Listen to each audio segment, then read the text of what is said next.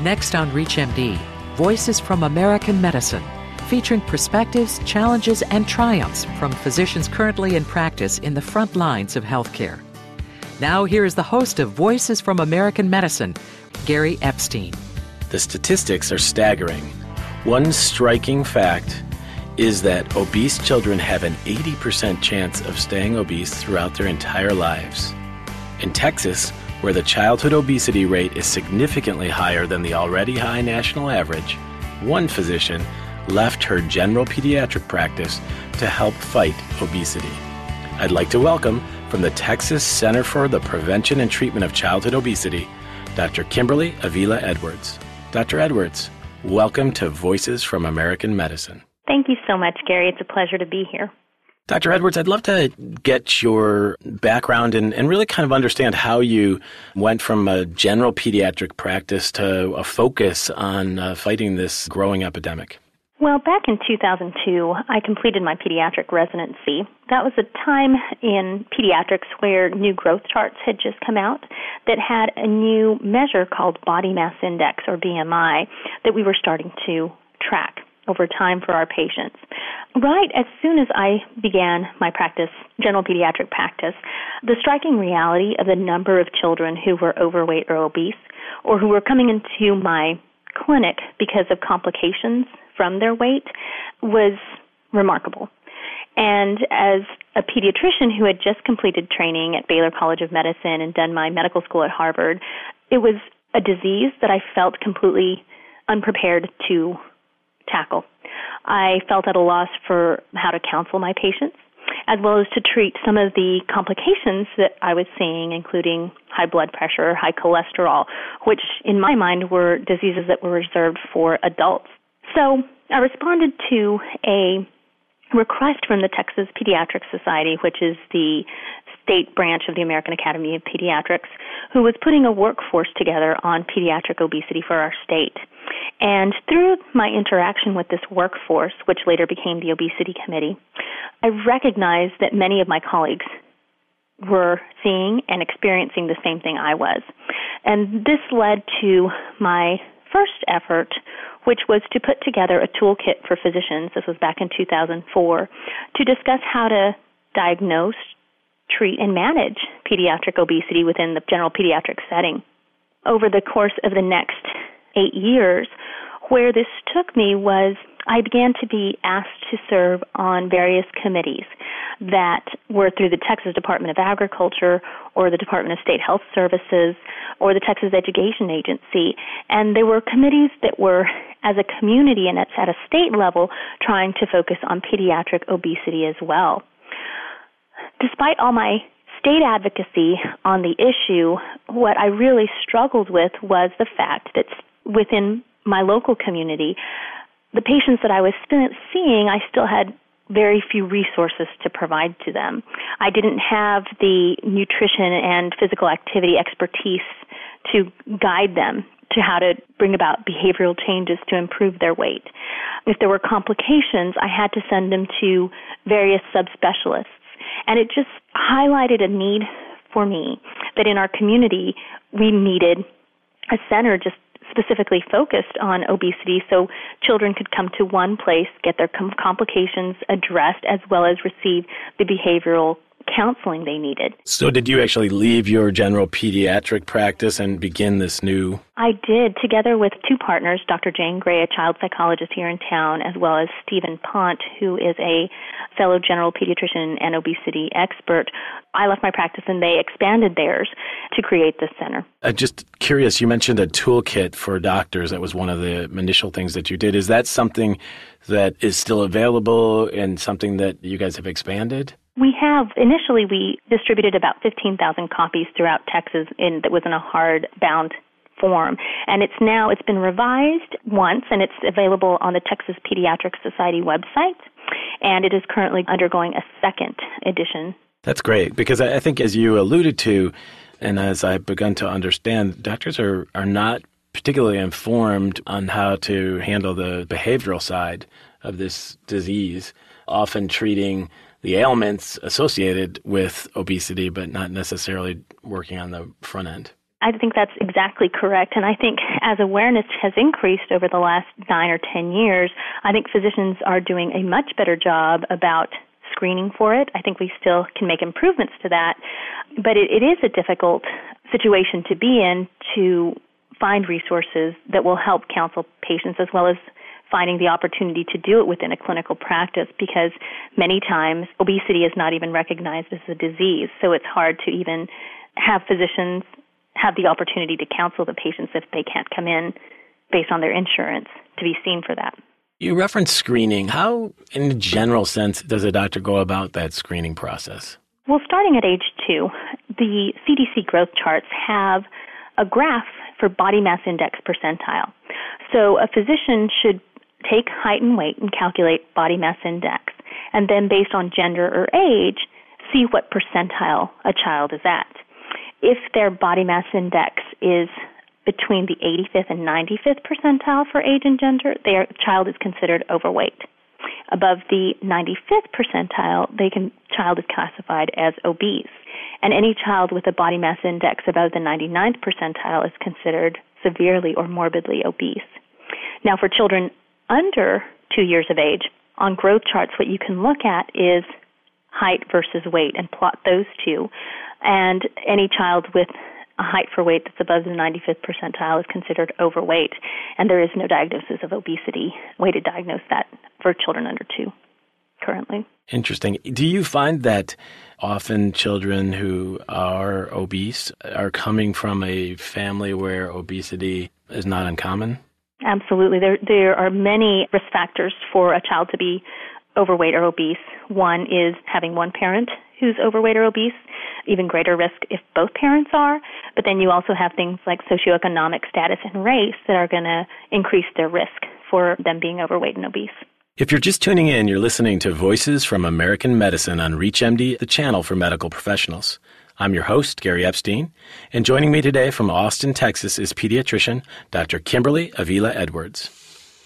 Dr. Edwards, is there a specific list of risk factors that our audience could find or go about finding, and how would they do that? Risk factors in terms of individual risk?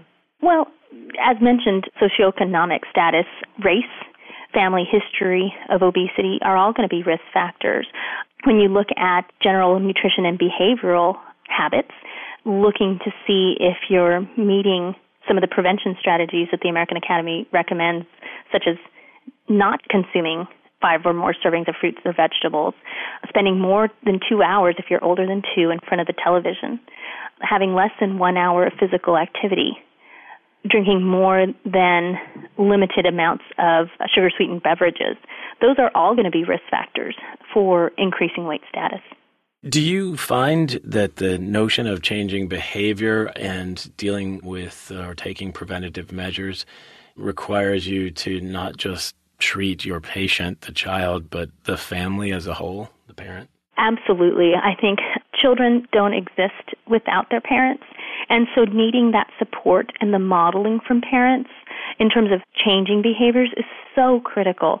Further than that, I would say that while the diagnosis and treatment of childhood obesity is so critical within clinic walls, that as a physician, I feel that it's not only families that need to be treated, but really the community as a whole because it's such a complex and multifaceted problem, and so the solution has to be as equally complex and multifaceted. So you can't just focus on the child, you can't just focus on the family. You need to focus on the community to see if when you're advocating for behavior change, like increasing fruits and vegetables, the first question is does that family have access? Do they live in an area of your city where there is not a grocery store near you? and instead their only options for buying food is going to be the local corner store. So it, it's a very complex disease.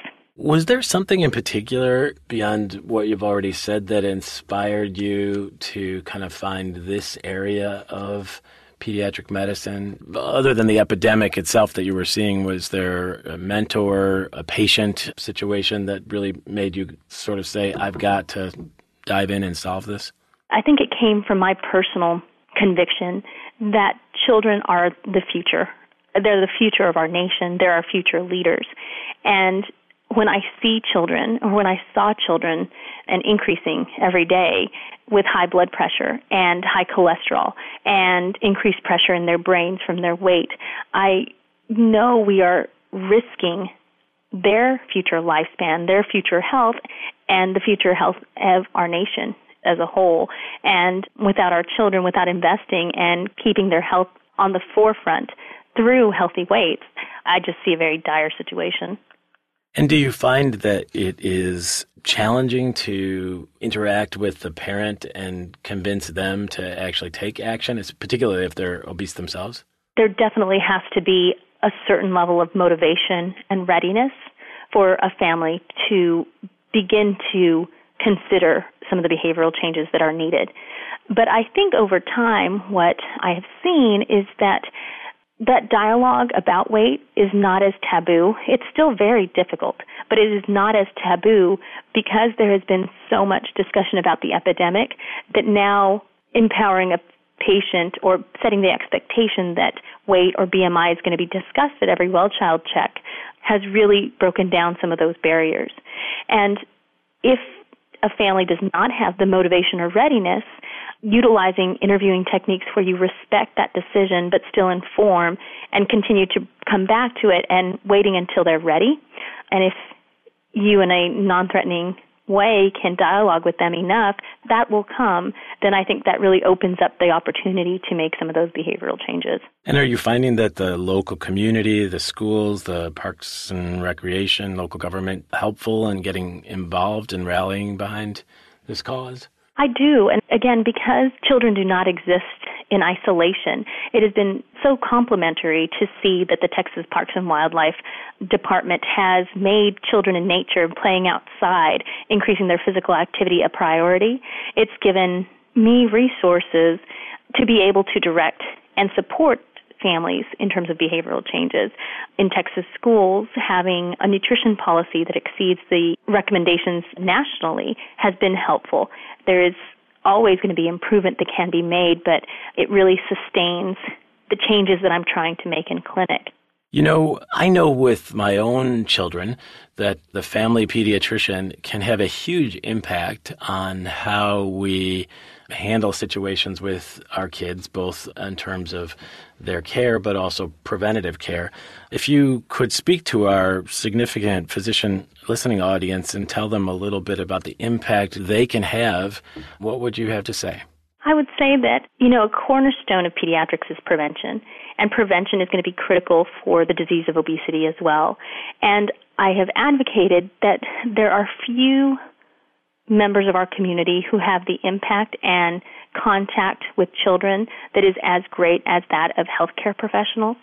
And starting from the first visit with a family, if you can begin discussions about strategies to prevent obesity, such as breastfeeding from day one, delaying the introduction of solids, delaying the introduction of juice, delaying solids in diets, delaying television for children under two, each and every touch point can be utilized as an opportunity to educate and talk to families about how from day one, or even prenatally for some of our OB listeners, if those conversations can happen, there's going to be so much of a greater chance of that individual child having strategies in their lives that will prevent obesity from manifesting in that child. I'd like to thank my guest, Dr. Kimberly Avila Edwards, a pediatrician who is a co founding physician of the Texas Center for the Prevention and Treatment of Childhood Obesity, working hard as she does to see if she and her institution can make some real strides in combating this insidious disease. I'd also like to thank the Texas Medical Association for nominating Dr. Avila Edwards to be interviewed and invite our listeners to find out more about America's largest state medical association by visiting www.texmed.org. Dr. Avila Edwards, thanks again for being a guest on Voices from American Medicine. Thank you so much. You've been listening to Voices from American Medicine on ReachMD, the channel for medical professionals featuring perspectives, challenges, and triumphs from physicians currently in practice on the front lines of healthcare. Voices from American Medicine is hosted by Gary Epstein.